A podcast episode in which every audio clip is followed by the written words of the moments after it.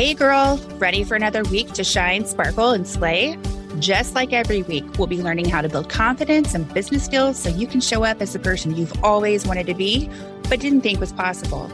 Get ready to shine by breaking out of that low self worth, sparkle when you realize just what you're capable of, and slay by holding each other up.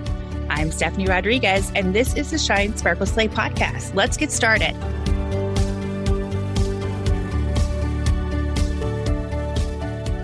Hey, everybody. Thank you again for tuning in to the Shine Sparkle Slay podcast. I am so, so excited to have Amy House back in the house today. she joined us recently and did a mini um, a mini lunch discussion in which she talked about her background and she gave us a little story about her being known as the pit bull in the corporate world, which I thought was fantastic. She's going to be sharing that a little bit of that again today, in case you weren't able to catch the previous. Um, we're going to go deeper into some of her areas of expertise. She is full of so much knowledge. I know you guys are just going to love listening to her and are for sure going to take something away from it.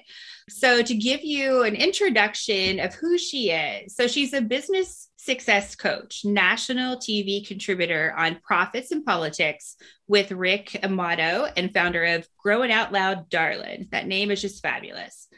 As a business consultant, coach, and trainer, she is an expert in helping business owners, executives, and teams find the achievement and fulfillment they desire in business and life.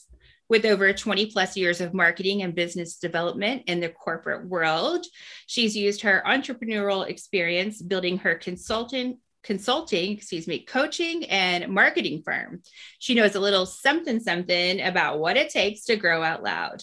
She is a steel magnolia and brings that sassy yaya wisdom to her business, Grow Out Loud Darlin, Amy has coached hundreds of business executives and owners to success by helping them develop the systems, mindset, and skills to grow their business four times, 10 times, and even 20 times their annual revenues. That is so impressive. She is active on several professional boards and business organizations. She believes in deciding and doing Love that. She is proof that with some business cards, desire, and action, you can create anything you set your mind to. She believes her success is a byproduct of the success she helps others achieve. Wow.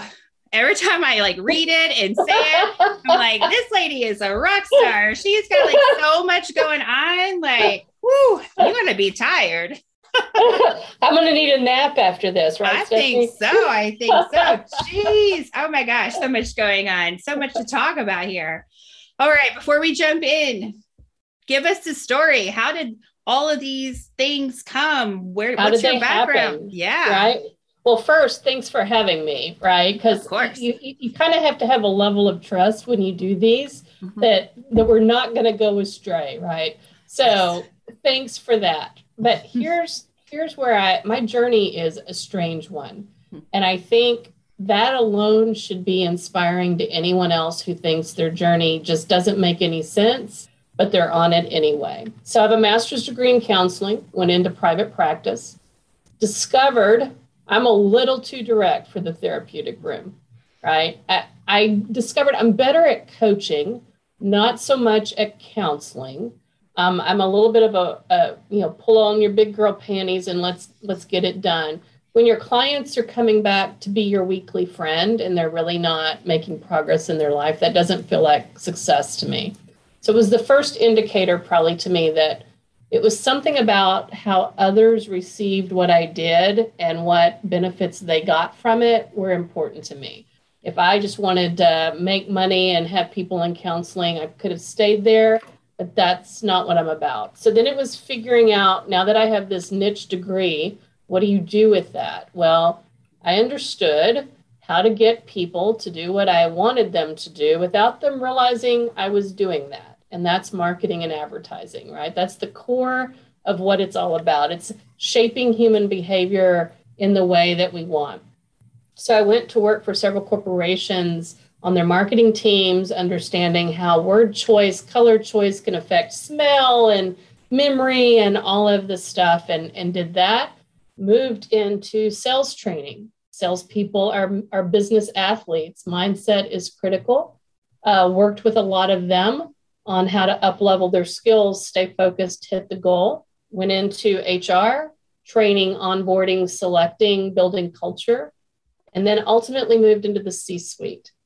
From there, I began to get hired by companies as a fixer. I call it pit bulling because if you ever think about it, pit bulls are those scary animals that we've been told and stereotyped that they're mean and aggressive. And then we encounter them, and what we discover is they're just sweet babies with fur on them that can cuddle and do all the things. They're just scary on the front side, right? right? So when a company hires a consultant or someone to come in for the next two to three years and shift, pivot, redirect a company, the first thought every human has is, I'm going to lose my job. This person's coming in to eliminate people.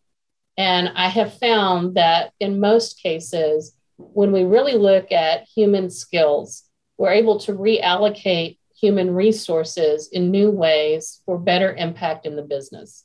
Mm-hmm. We may have a random one, two, three, or four people that, yes, are not the right fit, but for the most part, people are the right fit. They just need different focus, different training, different position to really shine. But in 2009 and 10, I was hired to actually fire people. It wasn't even a discussion of can we reorganize, can we shift, pivot the organization. It's just, Amy, we need you to eliminate X number of people in the next 12 months.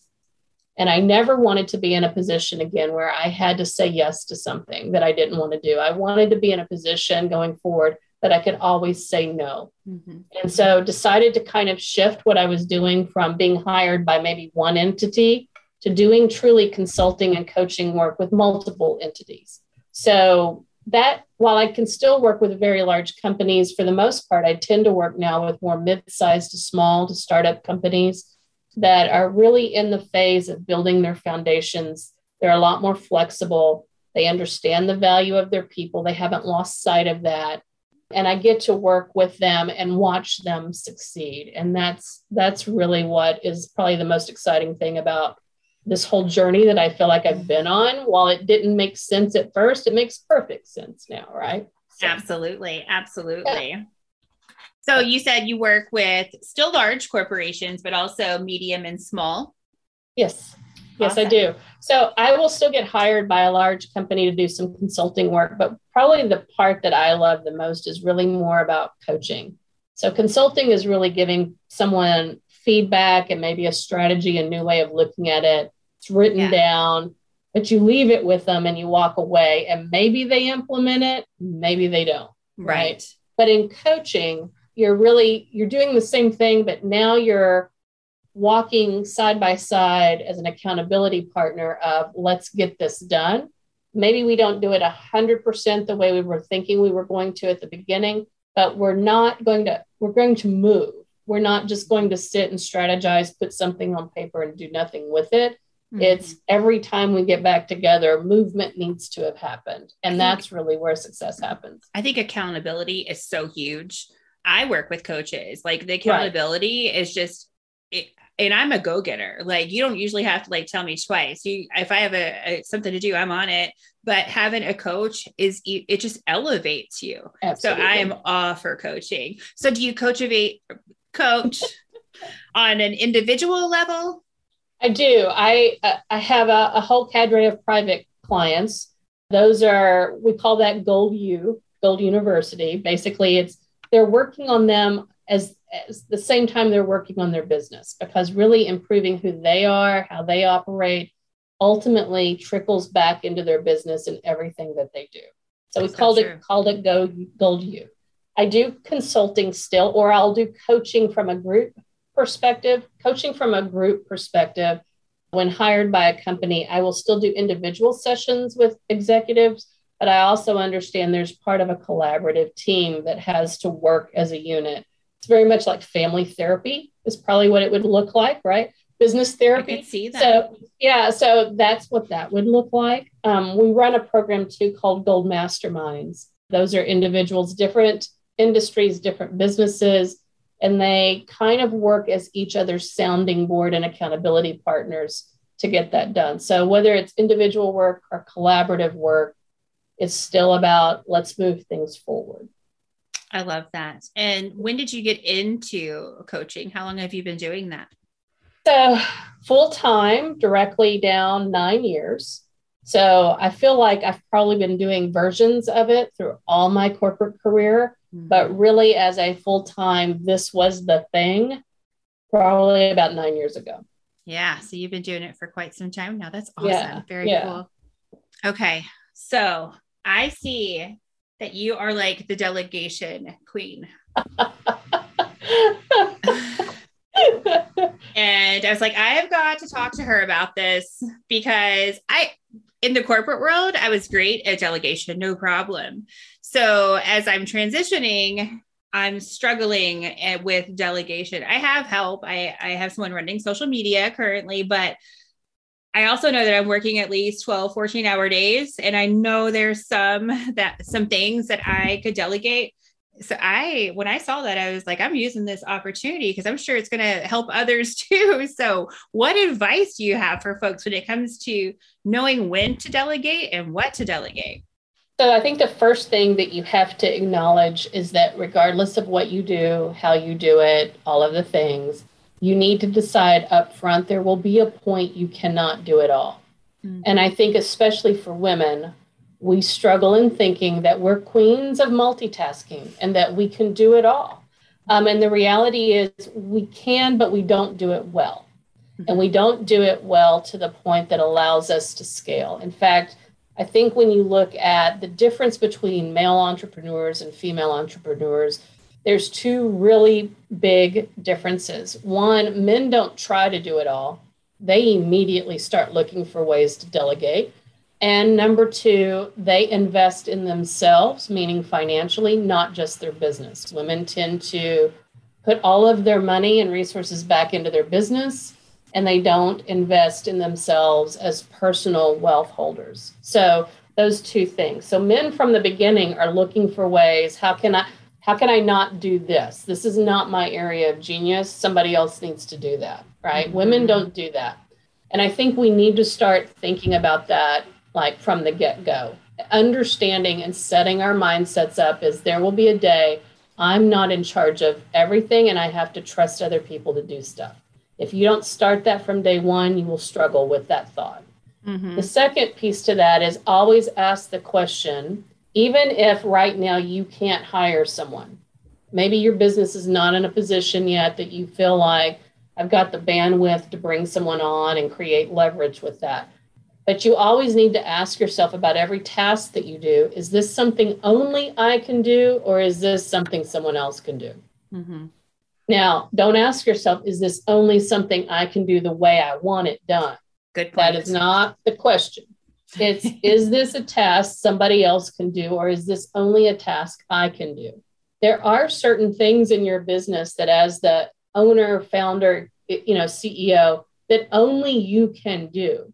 Mm-hmm. But almost everything else can be parlayed out to other people. Mm-hmm. And then if you've started a master list of one day somebody else is going to do this, one day somebody else is going to do this, you've got something tangible. One, you're already telling yourself, I'm handing these tasks off, which helps you release it. It's like preparing for your kid to go to kindergarten or college or whatever. When you start preparing yourself mentally for it, while it will still be uncomfortable, you can do it, right? It, it happens much easier. It's when you don't think those thoughts and you avoid those thoughts, and then the moment happens that it's a really it's a crap show for everybody involved, right? And so having those that that document of up oh, these are tasks helps you release it, but also too helps you onboard somebody else.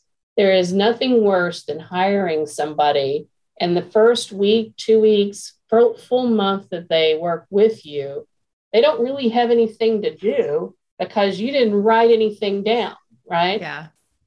So whether you're keeping an audio file on your phone, and I do that a lot because I usually have ideas at moments that I can't write anything down or capture it, but I will hit audio record and I will record an ongoing message to myself of things that need to happen or thoughts that I've had. do that because that will be the beginning of a, a standard operating procedure for certain jobs. You will begin to realize there are tasks that are similar that this is a position I need. You will also be able to, and, and one of your questions, Stephanie, was how do I know in what order? Well, if looking at that list of tasks I need to hand off, if they're primarily financial management, then I know I need a bookkeeper. Right. Right. If they're primarily admin stuff, managing calendars, sending messages to clients, then I need an executive assistant. Right. Mm-hmm. It, it could be that I I look at that and I realize I don't need a full time person. I need a part time person, or maybe I need to subcontract it out to a 1099 virtual assistant. But you will begin you'll begin to see from the list that you create who needs to come first. Also, do not underestimate the power of having a nanny, a housekeeper, someone who shops for you. So I'll be transparent. I am terrible at buying clothes for myself. terrible. Like I will pick the worst things because it looks good on the mannequin, right? Right, right. Or it looks good on the model.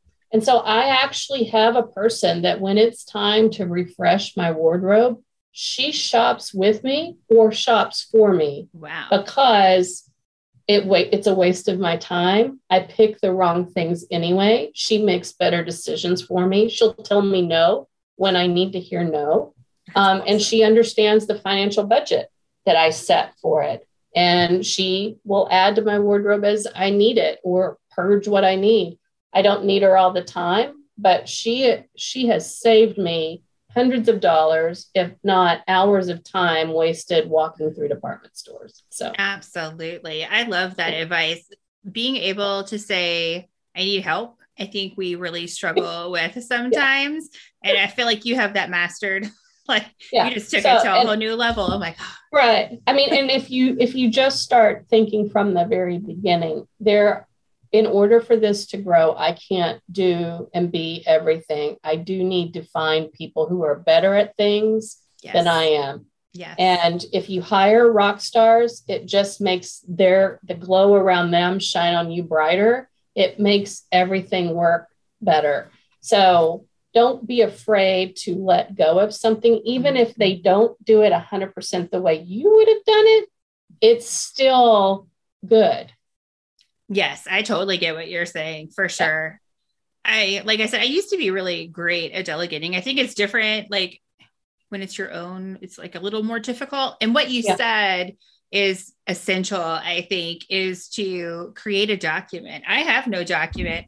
I just know that like I'm busy like all day, every day, and I'm tired. And like I couldn't even tell you. I have no idea. I'm just like the days are just gone. Yes. Yes. and, and I think and it's all the little details that suck the time out, right? Mm-hmm. Yeah. Yeah. So I think that is, and usually I'm one I document a lot, I journal a lot. But when it comes to this the busy stuff it's just it, it's accumulated so much it's like i feel bad taking the time to even create the document but it needs to be done yes mm-hmm. absolutely absolutely so that's where i would say start and just mentally prepare yourself for the transition mm-hmm. or when it happens even if you're not ready for transition now if you prepare yourself mentally now it goes much better Yes. Um, and I kind of chuckled when you said that so, something about that earlier, because if you bring someone on the first month or so, they're like, I don't even know what this is. Kaya, I'm sorry if you listen to this episode. she and I partnered in December and it was a hot mess. I was still, I didn't know what I was doing and I was still working full time. And I was like, mm. we're winging this. we were go. winging it. But you and I were chatting. I've been winging everything since for the last nine months, but we're wonderful now. Kaya does an awesome go. job. Awesome. Yes. Yes. So, yeah. So if you're listening and you are wanting to start something, then make your list. And if you're going to delegate, make sure you tell them what they're doing because otherwise, whew, causing them confusion. oh man. It's such because that was such great advice. I love that. And I know that other people are going to want to hear that too, because it's such a topic. And and I like when you pointed out the difference between men and women because it's so true. Like I feel like we just hold on to stuff. Like we have to, yeah. like you said, the queen. Like we have to take it all on. There was yeah. something else you said about what men do. You said men, a they start to invest in themselves right away and delegate yes. right away. So what did you mean by invest in themselves right away? So, one of the things that we know statistically, and I think at this point, I think women entrepreneurs are like 64% of the entrepreneurial pool. So, we are, are clearly finding our niche in the entrepreneurial world. The problem still is, is that women lag behind men in wealth creation hmm. because men understand that their business is just one asset, it is not the asset. Women in business tend to view their business as their baby and it is the asset, right? Mm-hmm. And so, especially the first few years, it feels like we should, we use that nasty word should, we should put 100% of our profits back into our business and grow that thing as if profits alone are what grows a business. Actions, decisions, strategy, that's what really grows a business. Yes, there may be key things you want to invest in in your business, but you should not be reinvesting 100% of your profits back into your business. Because if you sold it, more than likely you would not get what you think for it. And then that asset is not worth all the money that you've reinvested. Mm-hmm. Number two, I think we tend to underestimate our power to grow multiple streams of income. We see multiple streams of income maybe within our business, but we don't understand the concept as a full circle in our lives. Still, you know, funding a Roth or still funding a 401k or buying stocks, building a real estate portfolio, investing in other businesses. There are multiple ways that you can begin to expand that. I mean, I've coached people in business where they're putting $50 away a month in a 401k. That's all they can afford to do. But they're doing something that is more about investing in them and their long term financial health, not just their business. And we still know that there's a certain percentage of businesses that, that die after a specific time frame. Mm-hmm. Just because you get past year one or two doesn't mean that you're free. In fact, recently I was talking to a an associate. She's been in business 35 years. And she said, Amy, I have to say, two years ago, I had my absolute most difficult year in business. And she goes, You would think that after 30 plus years in business, this would be easy. I've overcome every obstacle. She said, I had my most difficult year ever. I really thought we were going to shut the doors. You should never assume that your business is the thing forever. Mm-hmm. You should think of it as one thing right now. What other things should I be building to make sure that I have a really good foundation underneath me? I think keeping that in mind is probably extremely key. And I think that ties into Stephanie. I think women in business struggle with business finance. Mm-hmm. I think one reason we do that is in most cases, we are operating our businesses financially the same way we do our personal finances. Mm-hmm. Right. Yeah. Um, in fact, when I coach women who own businesses and I we talk about their financials, they all struggle with the same thing: cash flow, correct pricing, mm-hmm. having a nest egg for emergencies, have a plan for investing into their business, all of the things. Well, if we think about that, if I ask them questions about their personal finances, they have the same problem. They're living paycheck to paycheck, even when they're paying themselves. They have no nest egg. There's no investment plan. There's no strategy of what do I need to replace a roof this year on my house or do I need to buy a new winter coat? There's no there's no pre-planning. It's they're winging it from, you know, flying by the seat of their pants. You won't be successful whether it's personal finance or business finance, without educating yourself about that. The other piece to that is if that is not your strong suit, get some help, yes. right? Ask the questions, find a banker that will explain lingo and jargon and terms. Um, make that relationship now. Don't just bank because have someone that knows you, right? Your your CPA should be you should be meeting with them yearly and they should be willing to explain what does this mean on my balance sheet? What does this mean on my P&L? If you don't understand how those numbers and those that that dashboard of financial information works, you got to know. Here's yes. what what's fun is when you learn and you get power, all things improve right? Whether it's your personal finance or your business finance. But I find that women don't invest in themselves personally and they don't take the time to educate themselves on money because it sounds really boring and scary, right? And it's actually the most powerful thing that they could understand.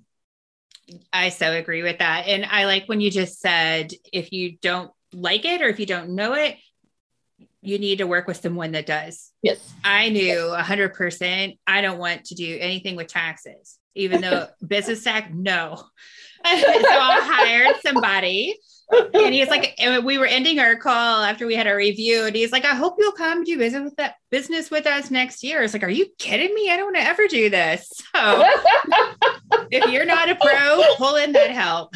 That's right. That's right. Um, exactly. Um, yeah, exactly. picking someone good, reputable to help you out is key. And I'm all for coaches. I think I mentioned earlier, you know, I'm working with co- I work with a coach to create this podcast. Even I didn't know what the heck I was doing.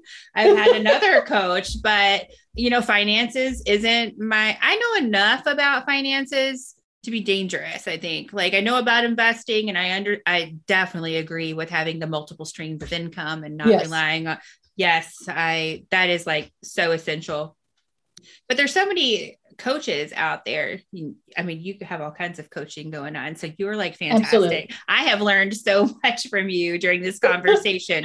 I, I, have taken notes. I so appreciate it. Know that listeners are going to take away awesome. a lot as well. We've brought different experts in on different um, subjects. So tell them where they are able to find you so the easiest way to find me is obviously my website, which is www.growinoutlouddarlin.com. Drop the G's, y'all. We're Southern.